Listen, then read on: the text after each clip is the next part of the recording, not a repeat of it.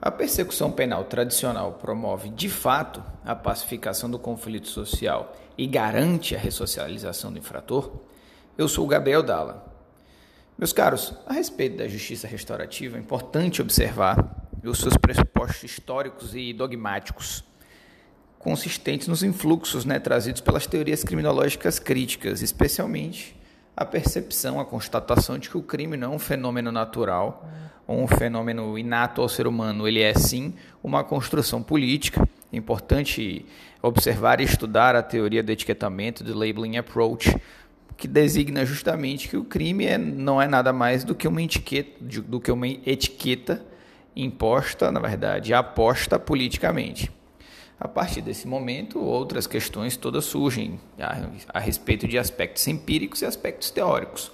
Um dos mais importantes diz respeito justamente à ideia de crise do paradigma de ressocialização do infrator a partir do cumprimento da pena de prisão, pena privativa de liberdade. A justiça restaurativa ela surge nesse contexto, então na segunda metade do século XX surge como, uma, como um modelo justamente alternativo à solução, à resolução formal por meio do processo formal. Então, a justiça restaurativa, senhores, ela nada mais é do que um conjunto ordenado e sistêmico de princípios, métodos, técnicas e atividades que está voltada à conscientização sobre os fatores relacionais, institucionais e sociais que motivam o conflito e a violência, e por meio do qual esses conflitos geram dano concreto ou abstrato e são solucionados de modo estruturado. A justiça restaurativa é um foro de discussão, um fórum de discussão que visa a recomposição da fratura social mediante a atividade negocial e voluntária de todos envolvidos no conflito, direto ou indiretamente. É por isso que é fundamental a participação do autor, nos casos em que possível da vítima, naturalmente, preferencialmente de suas famílias, demais envolvidos e representantes da comunidade justamente para provocar, para promover essa recomposição social. No plano da justiça restaurativa, como elementos fundamentais, há necessariamente o consenso, a voluntariedade, o caráter negocial e o protagonismo dos envolvidos. Essa talvez, esse talvez seja o grande mérito da justiça restaurativa, que ela transfere o protagonismo do Estado julgador para os envolvidos diretamente naquela, naquela celeuma, naquela fratura social. Reitero, então, senhores, esses são, esse é o delineamento básico da justiça restaurativa, é um processo, um procedimento, um foro, um sistema que pode se manifestar, pode se realizar das mais diversas formas. Círculos, mediação em composição, que se assemelha um pouco ao processo civil. O importante é perceber que a forma ela é livre e os objetivos principais da justiça restaurativa estão ligados, têm objetivos voltados ao autor, à vítima, ao conflito, à reincidência, ao processo no plano do processo formal, naturalmente, a adoção de um modelo restaurativo ele vai provocar o desafogamento do sistema judiciário formal. Na reincidência, parte da constatação dos altos índices de reincidência, né? verificados, verificados no sistema formal e normal de controle. No conflito, é justamente o principal objetivo, que é a recomposição da, do dano provocado pelo conflito e assim a solução é, com um senso de justiça propriamente daquela, daquela lesão provocada. Com relação à vítima, está voltado claramente a evitar a sua sobrevitimização pelas instâncias formais e informais de controle, decorrente de um processo normal e natural. E quanto ao autor, talvez aí a justiça restaurativa ela permita ao autor atuar uma posição, uma conduta ativa no sentido de recomposição dos danos causados e com isso evite né, recalcitrância delitiva. Interessante essa perspectiva da justiça restaurativa. Então, meus caros, é importante também uma última, um último lembrete. É importante ler com atenção a resolução número 225 número, barra 2016 do Conselho Nacional de Justiça, que até esse momento é a nossa nosso expediente normativo que pretensamente regulamenta a justiça restaurativa. Até um próximo encontro. É possível pretender sustentar a ideia clássica de soberania no plano atual de macrocriminalidade organizada e difusa? Eu sou o Gabriel Dalla. Senhores, a respeito das convenções internacionais contra a corrupção e contra o crime organizado internacional, é importante que a gente observe já a saída que elas, na verdade, decorrem de uma necessidade verificada no, dos fatos ocorrentes. É, especialmente a partir da globalização, que facilitou em absoluto a, a, as atividades de comunicação e de transição, de transferência de pessoas, bens e coisas pelas fronteiras, verificou-se a necessidade de adequar em alguma medida, e na verdade exortar os estados a que adequassem seu, seus ordenamentos a essa nova realidade imposta. Nesse contexto surge então, no plano da ONU, no plano onusiano, duas das convenções mais relevantes quanto ao tema. Nós temos a Convenção das Nações Unidas contra o Crime Organizado, que é a Convenção de Palermo. Ela é, ela é preenchida, complementada pelos protocolos relativos à prevenção, repressão e punição do tráfico de pessoas, relativo ao combate ao tráfico de imigrantes e do relativo ao combate ao tráfico de armas. E nós temos igualmente a Convenção das Nações Unidas contra a Corrupção, que é a Convenção de Mérida. Essas são duas das, dos mais, dois dos mais importantes diplomas internacionais com relação aos quais os senhores devem ter aprofundado conhecimento. A Convenção de Palermo ela foi incorporada pelo Brasil em 2004 por conta do decreto número 5015 e a Convenção de Mérida foi incorporada pelo decreto de número 5687 em 2006. É muito importante a leitura, uma vez que há elementos bastante relevantes para, para o concurso de ingresso no cargo de Procurador da República. No bojo dessas, dessas convenções, os senhores vão poder observar como, em alguma medida, elas se assemelham bastante. Trata-se da da possibilidade de responsabilização penal das pessoas jurídicas, por exemplo, as medidas tocantes à prescrição desses crimes, medidas com relação ao compartilhamento de prova, a colaboração eventual do infrator, medidas de cooperação internacional, esses são elementos comuns. A respeito propriamente dos pontos de maior atenção, eu chamo a atenção, eu chamo, chamo a atenção dos senhores para o fato de que a nossa legislação interna ela não se confunde em absoluto com a legislação, com a normativa internacional. Veja que a lei número 2850 ela não adotou o conceito previsto na Convenção de Palermo para organização criminosa ou grupo criminoso organizado. No plano da lei número 2850 exigiu-se um mínimo de quatro agentes, conquanto na Convenção de Palermo são necessários meros três agentes. Na, com, com relação à Convenção de Mérida, da mesma forma, não é possível dizer que nós no Brasil internalizamos o conceito internacional né, de, de corrupção. Não é verdade, porque é, observando-se os tipos penais do nosso Código Penal da legislação esparsa, a conduta do particular que concede vantagem indevida a funcionário público, independentemente de exigência ou de solicitação, ela é atípica, ao revés da Convenção de Mérida, que cuida expressa especificamente da conduta de conceder vantagem.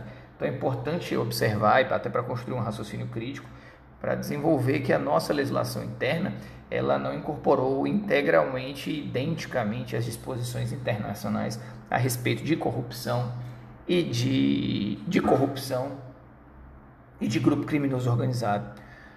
Então, meus caros, eram, eram, esses nossos comentários. Até uma próxima oportunidade. O que se entende por bens, serviços e interesses da União? Eu sou Gabriel Dalla. Meus caros, a respeito da competência criminal da Justiça Federal e, por decorrência, atribuição criminal do Ministério Público Federal, os senhores precisam dominar completamente o conteúdo do artigo 109 da Constituição.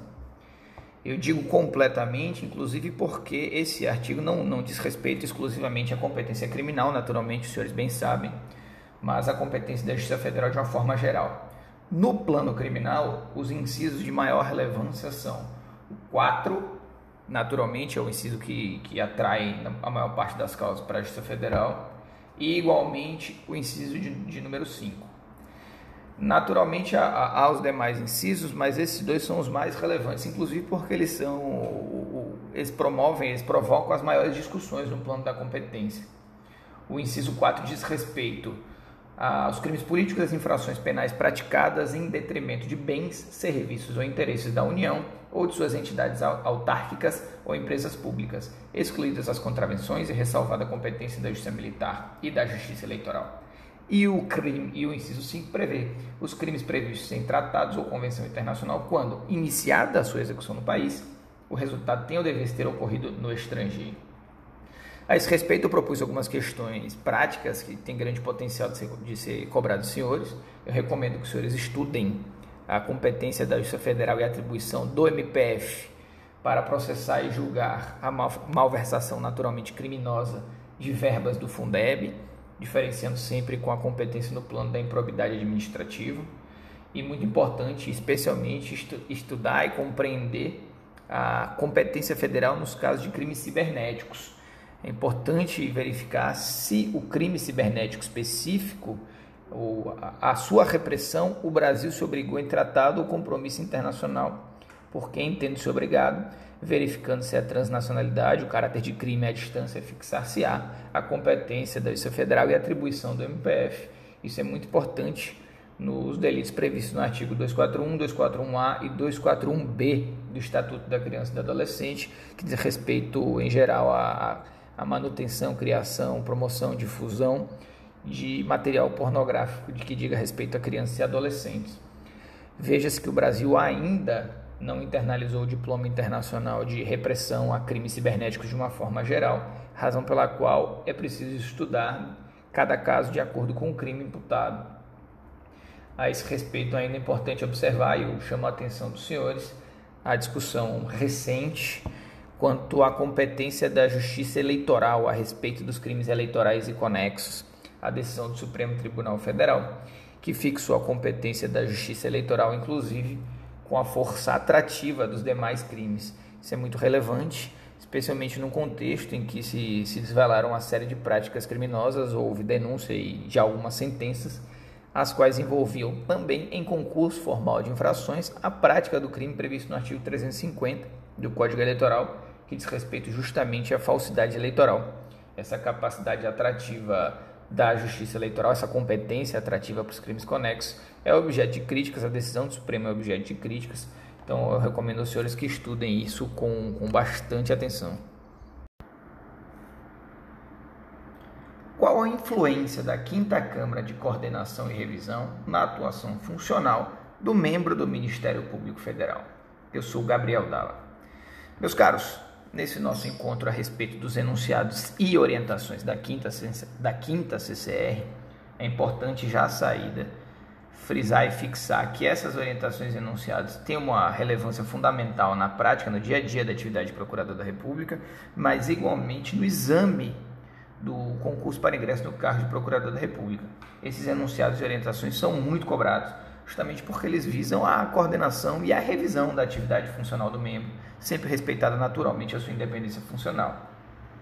Eu trago aos senhores então alguns enunciados que julgo dos mais relevantes e recentes. Os enunciados que dizem respeito, inclusive, a uma atuação estratégica da quinta CCR, no sentido de conformar, de dar um norte à atuação do MPF e efetivamente concentrar os recursos e atenção aos casos mais relevantes sem deslembrar, evidentemente, de nenhuma esfera.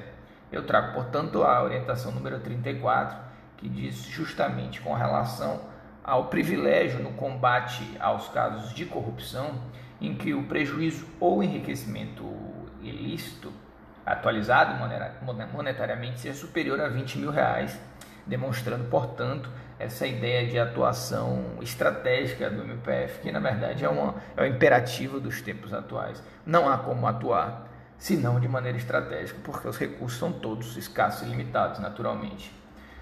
Outra, outra, outra, outra sorte de recomendações enunciadas diz respeito aos casos de ausência ou de verificação de atribuição para atuação do membro do Ministério Público Federal.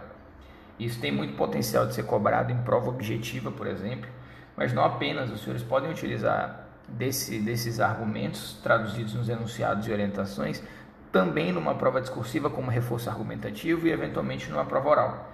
Então a gente trata da ausência de atribuição no caso de irregularidades da, na gestão do transporte, no serviço de transporte escolar, no nepotismo que se dê em âmbito estadual ou municipal, na sonegação das contribuições previdenciárias ou ausência de repasse à previdência social, e verificamos minimamente de forma aprofundada a atribuição do MPF em caso de obras públicas com ou sem recursos federais e a natureza dos vícios, não é?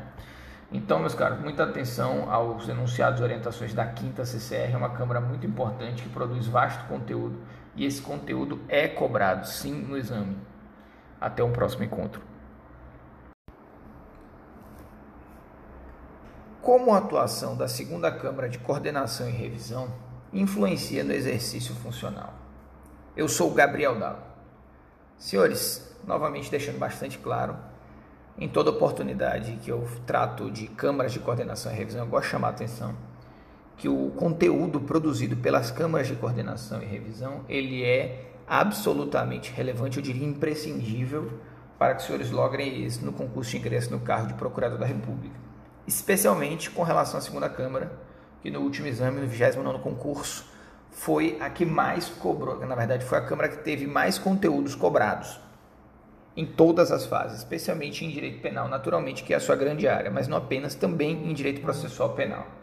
Nesse sentido, eu pretendi trazer para os senhores enunciados e orientações que revelam o mote, a estratégia, o propósito da Câmara, que é também é, compartilhado com a quinta Câmara que trata da, do combate à corrupção. Vejam que segunda e quinta Câmara, nesse caso especificamente a segunda, elas intentam, mediante a coordenação e revisão de atos, fortalecer a atuação estratégica do Ministério Público Federal. Não por outra razão, eu trouxe uma série de enunciados bastante recentes tocantes aos padrões de insignificância adotados pela segunda Câmara, justamente como maneira de, de evitar uma atuação meramente protocolar do membro, uma série de casos que não, não tem uma periculosidade, é, periculosidade, periculosidade social a legitimar a atuação penal. Falamos na importação de combustível até 250 litros, na importação de sementes de maconha, 25 unidades, a toda uma discussão interessante foi realizada. Na, tratamos igualmente com relação ao contrabando, né? Esses casos são todos de contrabando, de contrabando de cigarros até mil maços. Importante conhecer não apenas os padrões, mas o que está por detrás da fixação de padrões, que é justamente a pretensão de uma atuação estratégica do MPF. Também, assim como a quinta Câmara, a segunda Câmara está muito preocupada com as hipóteses de atribuição e de ausência de atribuição do membro, justamente porque é a Câmara que tem, que tem competência tanto revisional como competência para decidir ou dar parecer em conflito de atribuição. Falamos então com relação ao crime de, de apropriação de contribuição sindical, a persecução penal de crimes tocantes a entorpecentes que não, em que não há transnacionalidade da mesma maneira, a persecução penal de crimes praticados no, nos denominados bancos postais. E, por fim, a prática, a persecução penal dos crimes previstos na Lei 10.826, justamente o Estatuto do Desarmamento, sem que haja nenhum elemento adicional de modo a, a atrair a incidência do artigo 109 da Constituição. Muito importante conhecer, novamente, não apenas o conteúdo, mas a lógica que subsidia a produção desse conteúdo. Então, meus caros, era o que tínhamos para esse nosso encontro. Até uma próxima oportunidade. Em que consiste o controle externo da atividade policial pelo Ministério Público? Eu sou Gabriel Dalla. Senhores, no plano do MPF, a sétima Câmara de Coordenação e Revisão, ela destina-se justamente a essa temática concernente ao controle externo da atividade policial. No plano dessa nossa exposição, tratamos inclusive brevemente sobre o que são as câmaras de coordenação e revisão, que na verdade correspondem a órgãos setoriais do Ministério Público Federal, com competência para coordenar, revisar e integrar a atuação dos membros do MPF, procuradores da República, procuradores regionais da República e subprocuradores da República. Cada Câmara é composta por três, é integrada por três titulares, um indicado pelo PGR e dois pelo Conselho Superior do Ministério Público Federal.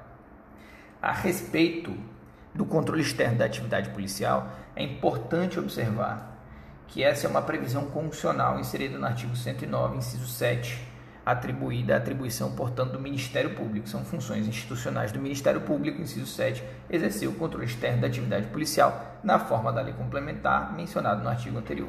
A Lei Complementar número 75, que regulamenta essa questão, especialmente no seu artigo 3 e ela fixa quais os, os, os objetivos desse controle externo da atividade policial e já deixa bastante claro que não se trata de qualquer espécie de, de subjugamento da ação da polícia ou qualquer coisa nesse sentido. Diz o artigo 3 que, na verdade, o controle destina-se ao respeito aos fundamentos do Estado Democrático de Direito, aos objetivos fundamentais da República, aos princípios informadores das relações internacionais, bem como aos direitos assegurados na Constituição. Veja, portanto, que se trata, na verdade, o controle externo da atividade policial de um instrumento de, de, na verdade, uma decorrência dos freios e contrapesos.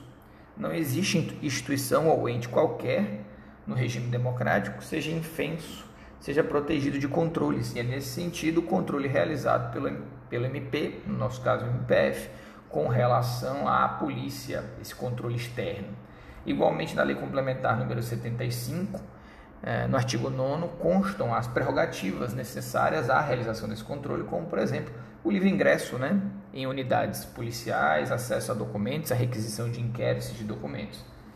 Acho importante ter consciência sobre em que consiste esse controle e quais os seus limites. A respeito dos enunciados e orientações da sétima Câmara de Coordenação e Revisão, ela é notadamente produz em menor conteúdo, até pela natureza, né, do que a segunda e a quinta, por exemplo. Mas vale lembrar o enunciado número 3, que diz respeito à atribuição do MPF para apurar irregularidade na, sua, na atuação de policiais estaduais, inclusive militares, desde que não se trate de crime militar, naturalmente, até pela ressalva da Constituição, quando delas resultar prejuízo direto para a persecução penal federal, tal como se identifique na sede de controle no controle da atividade policial de natureza difusa. Sabemos que é controle externo da atividade policial de natureza concentrada e de natureza difusa. A respeito, meus caros, desse tema, é bastante importante observar que o mero fato de a irregularidade ter sido praticada por policial estadual, desde que haja afetação de interesse federal, naturalmente isso, esse mero fato não afasta a atribuição do MPF. Quanto, a, quanto à jurisprudência, achei relevante inserir um julgado do STJ em que, em que restou afastada a atribuição do MP para requisitar, no caso era MPF, para requisitar documento produzido por, pela Polícia Federal, mas que não estava ligado à sua atividade de polícia judiciária, e sim ligado à sua atividade de, de órgão integrante do Sistema Brasileiro de Inteligência. Então eram esses nossos comentários acerca da sétima CCR. Até o próximo encontro. Afinal, quem decide conflitos de atribuição entre membros do MPF e do MPE? Eu sou Gabriel Dalla. Senhores, conflitos de atribuição, eles naturalmente não se confundem com conflitos de competência. O pressuposto fundamental para a distinção aí consiste justamente no fato de ter havido judicialização ou não da questão. Enquanto não judicializado, todo conflito ele é de atribuição, ele é entre membros do Ministério Público. Se eventualmente a matéria foi judicializada e essa discussão for encampada pelos juízos distintos, nós teremos aí conflito de competência propriamente. No plano do MPF, se houver conflito de atribuição entre dois colegas com mesma, com mesma atribuição temática, esse conflito vai ser decidido pela Câmara de Coordenação e Revisão competente, naturalmente. A Câmara que possui atribuição naquela matéria decidirá o conflito entre os colegas. Essa é a previsão do artigo 62, inciso 8 da, da Lei Complementar número 75/93, e dessa decisão da Câmara cabe recurso, se o caso, para o PGR, artigo 49 da mesma lei, inciso 8.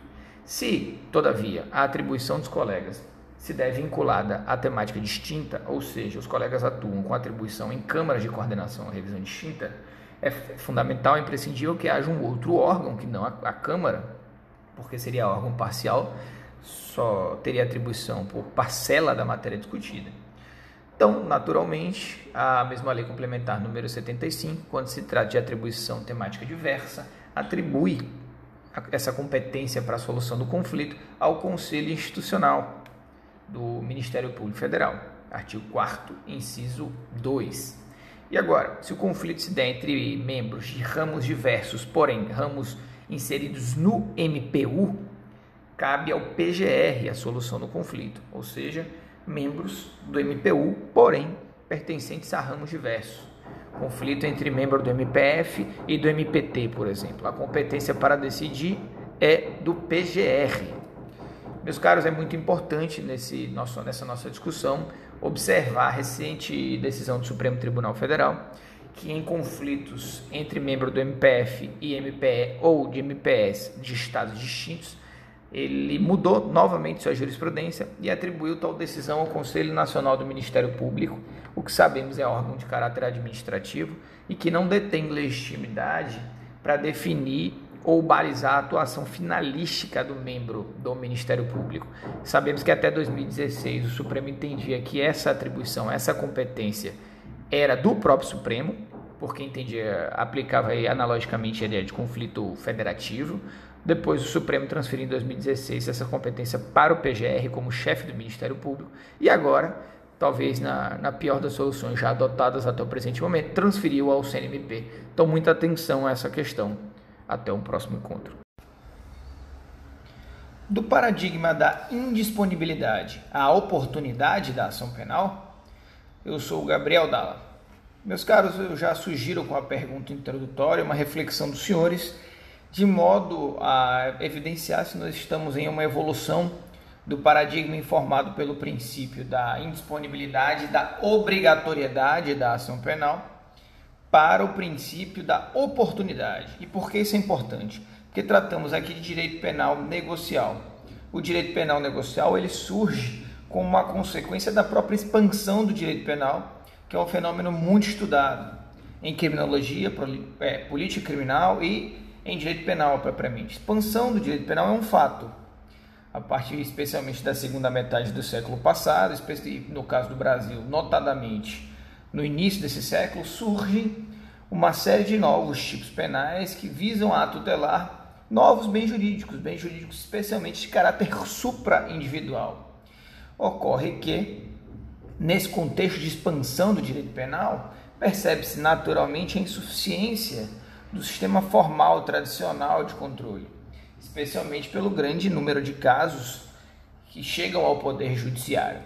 Nesse contexto, então, surge no Brasil, especialmente a partir da Lei nº 9099, a ideia de direito penal negocial, que nada mais é do que um concerto realizado entre Estado, no papel de Estado acusador, e réu, réu e defesa técnica, com o fim de antecipar a solução penal para determinado caso. Esse conceito ele pressupõe concessões, concessões recíprocas, por isso, direito penal negocial. A gente tratou brevemente, mas de uma maneira razoável, do plea bargain americano, do Absprachen alemão e do patediamento italiano, que são sistemas sempre lembrados de soluções convencionais negociais em direito penal, tidas como inspiradoras do nosso modelo, valendo ressaltar sempre que o modelo de direito penal negocial brasileiro ele não se confunde com nenhum desses institutos de direito de direito externo. Pois bem, no Brasil temos como principais instrumentos de direito penal negocial a transação penal e a suspensão condicional do processo, ambas previstas nos artigos 76 e 89 da Lei nº 9099, a colaboração premiada, né, regulamentada de maneira geral pela Lei nº 12.850/2013 e o Acordo de Não Persecução Penal. O Acordo de Não Persecução Penal que surgiu em resolução do Conselho Nacional do Ministério Público, resolução número 181 de 2017, alterada posteriormente pela resolução de número 183 e que muito recentemente foi incorporada ao Código de Processo Penal em seu artigo 28A. Com relação ao acordo de não persecução penal, é importante conhecê-lo bem, porque ele dá uma nova abrangência à solução convencional, à solução negociada em direito penal, especialmente porque ele é cabível nos casos em que o crime seja cometido sem violência e sem grave ameaça, a cuja pena mínima combinada, a pena mínima combinada, ela deve ser inferior a quatro anos. Veja, portanto, o, o amplo grau de incidência do, do acordo de não persecução penal. Naturalmente, é necessário o preenchimento de alguns outros requisitos chamou atenção para o juízo a ser realizado pelo membro do Ministério Público acerca da necessidade e da suficiência da afirmação do acordo para o fim de reprovação e prevenção do crime. O acordo de não persecução penal, portanto, é o mais atual e, ao que consta, o mais abrangente instrumento de solução negociada. A respeito do acordo de não persecução penal, há críticas deduzidas pela doutrina, as críticas giram de redor de uma suposta condição de, de coercibilidade a que se submete o réu ou o investigado, no caso, Essas críticas são importantes serem consideradas, evidentemente, mas é, é oportuno e válido sempre lembrar que o acordo de não persecução penal ele pressupõe sempre a atuação de defesa técnica, justamente para evitar que o erro, o desconhecimento, a ignorância do investigado o ponha numa situação de, de sujeição de vulnerabilidade. Não se trata, igualmente, de uma panaceia ser utilizada pelo Ministério Público em todo e qualquer caso, justamente porque cuidou o legislador de fixar critérios que dizem respeito, em última análise, à proporcionalidade. Nesse caso, nesse caso, a necessidade e a suficiência do acordo para fins de reprovação e prevenção do crime. Então, meus caros, até um próximo encontro.